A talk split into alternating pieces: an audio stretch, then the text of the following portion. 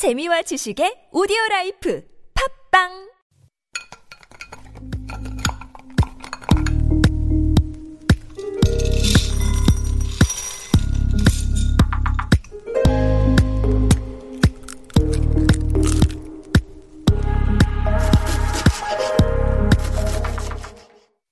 Hello, hello. My name is Matthew Chung. Welcome back to Super Radio. This is Korean Delicacy on TBS EFM 101.3. I've been a chef now for over 12 years, cooking all around the world, and Korean Delicacy is all about the most delicious things to come out of Korea. There's this producer I work with, and for the longest time, she's been trying to get me to do a TV series where I teach men how to cook like a man. Take the stereotypical clueless man like the ones you see on reality TV or paper towel commercials and teach them how to cook. Every time she pitches me this, my eyes roll back in my head so hard I get a headache. Because I think there's only three reasons why a man wouldn't be able to cook. One, this particular man is an idiot.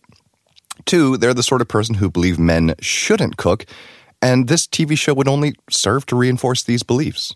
And three, they want to learn how to cook but don't know how. And unless if they plan on making ribs seven nights a week, they don't need a lesson in how to cook like a man. They just need to learn how to cook everything. I mean, I, I get where she's coming from. Traditional gender roles do exist, and plenty of people base their lives and worldview on them. There's that thing that people say that women cook to feed and nurture, and men cook to impress. And if you're coming from a family where the wife takes on the housekeeping duties and men go to work, only having time to take care of a special occasion meal here and there, that's the world you live in. That's the world I grew up in. It wasn't so rigid that I'd be shooed out of the kitchen as a kid, saying if I cooked, my manhood would fall off. And yes, that's a thing that some people actually say. But I do wonder how much I would cook at home now if I didn't cook professionally. I did a lot of tasting, asking questions, and hanging out in the kitchen as a kid, but not a whole lot of cooking. The knowledge and familiarity did help in my professional development, but it certainly didn't teach me how to actually cook. The reason I say all this is because it's White Day this weekend, and there are men out there who don't normally cook, but want to surprise their spouses and partners by whipping up a romantic meal for two. And before I say anything else, I'm going to say this. This special occasion meal will be special because you're showing that you care, that you want to make them happy because it's delicious, and that you're having a wonderful evening together. Nothing will ruin a romantic dinner more than being stressed out, running in and out of the kitchen, and constantly asking, So, how is it?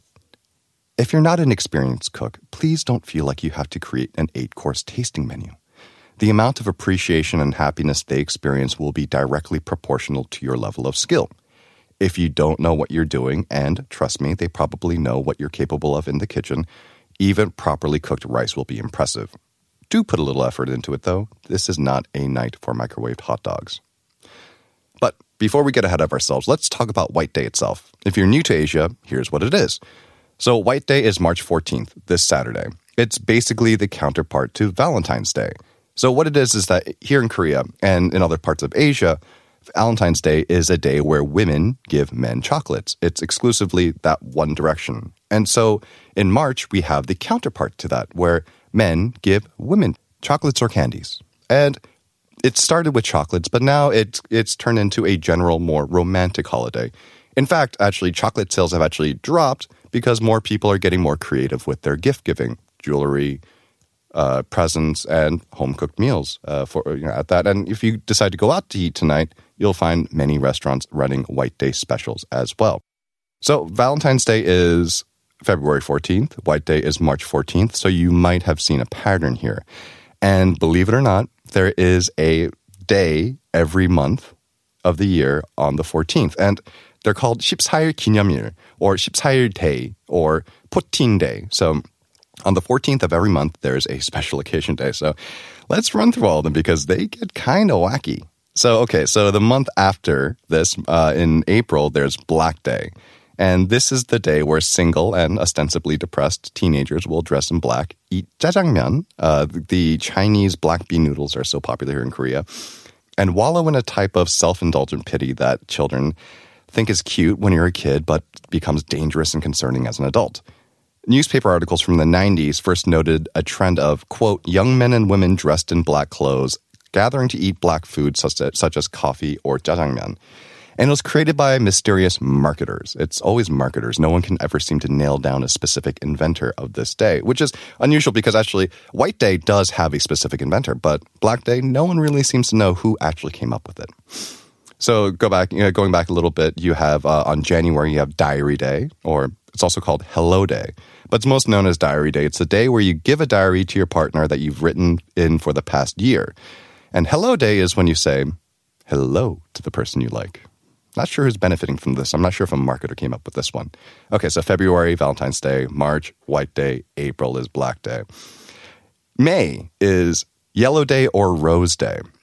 So, Yellow Day is a kind of a part two for Black Day participants. You're supposed to dress in yellow and eat curry. Rose Day is a day where you're supposed to give a rose to your partner and go for an outdoor date. June is Kiss Day or Mug Day. That one is a little odd not quite so self explanatory. July is Silver Day or Ring Day. August, you have Green Day, Doll Day, or Gum Day. And green is the most commonly observed. It's where you wear green, you go out and you drink soju, which comes in a green bottle. September is Music Day or Photo Day. October is Wine Day or Red Day, and both refer to red wine. November is Orange Day, Movie Day, or Cookie Day. And December has Money Day, Hug Day, or Socks Day. Now, listeners, keep this in mind. Most people only observe Valentine's Day, White Day, and maybe Black Day, but that's more of kind of a it's kind of like a joke. It's like, oh, it's Black Day. You're single. Don't you have to go eat jjajangmyeon? The rest of these, most people don't actually observe them. In fact, I had to look this up. I asked my wife about these, and she you know, had a bit of a mind blown moment just because she had no idea that some of these existed. Neither did I. But now that you know, hey, a special day for every month. So, now that we know it's White Day, let's talk about the food. And so, White Day, as you've gathered, is all about chocolates or candies. But say you want to do more than just sweets, you want to do a full on romantic meal. So, in preparation for this episode, I watched about an hour of YouTube videos on romantic dinner ideas, and they all basically boil down to how to make popular restaurant dishes people eat on dates set to smooth jazz or R&B. It's mostly steak, pasta, and chicken. One of them featured fish tacos. I think that was a hint from the content creator to the partner, a passive aggressive message of take me out to go eat tacos.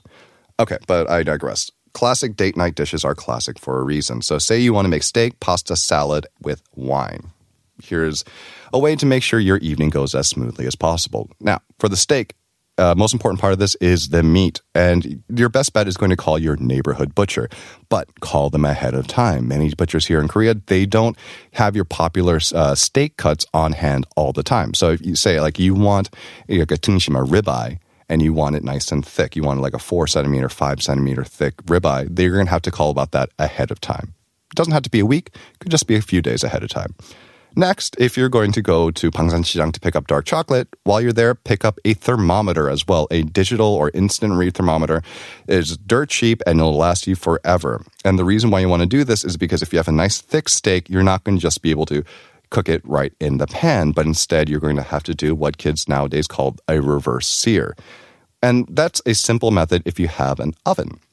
What you want to do is you want to set your oven to a low temperature, so like about 130, 140 degrees, and you want to cook it slow in the beginning. And then you're going to hit it in the pan at high, high heat afterwards. And the reason why you're doing this is because it just takes, it's taking out an insurance policy on your meat, just ensuring that you don't overcook it. When it's in the pan, there should be a nice layer of oil in there. And just so you get a nice coverage on it, get a nice crusty sear on it, make sure there's lots of salt and pepper, and then finish it in the pan with a little bit of butter and garlic. And then when it comes to cooking pasta, pasta is dead simple, but I will leave you with this bit of advice. Cook for two minutes less than what the package calls for, and then finish cooking the pasta in a pan with the sauce. This is going to ensure that your pasta and your sauce are nice and integrated and that you're getting that flavor just soaking up right into the noodles. With salad, uh, you want to make sure that you are washing your greens, but not only that, you want to make sure that they are well dried afterwards. If you have a salad spinner, this is that salad spinner's moment. If you don't, just pat them dry as well as you can with a towel. If you leave water on your greens, you're going to end up with a watery salad. And when it comes to picking a wine, when it comes to something like steak, you know, a big Burgundy, of course, is kind of is going to be your your safest bet. Maybe you know a big Chianti Classico from Italy, but everyone has different budgets and has different tastes. So this might seem like a cop out, but I realize that so few people actually do this.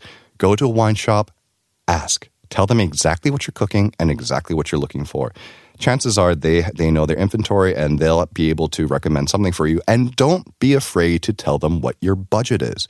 Don't spend more money than you want to on the wine. Just tell them exactly how much you want to spend, and they'll recommend something in that price range. You know, I think there's a fear that you might get ripped off by a wine vendor, but believe me, they're not losing money on any bottle in there. They're going to be making money one way or another. And if they recommend, they know that they recommend something that's prohibitively expensive, you're just going to walk out of there. So lay your fears aside the wine vendor is your friend. And that's all for us today. Thank you for listening to Korean Delicacy on Super Radio. Check out our Instagram at Super Radio 101.3 and please send any episode requests to superradio101.3 at gmail.com. Thank you for tuning into TBS EFM. I'm your host, Matthew Chung, and playing us out, here's Etta James with At Last.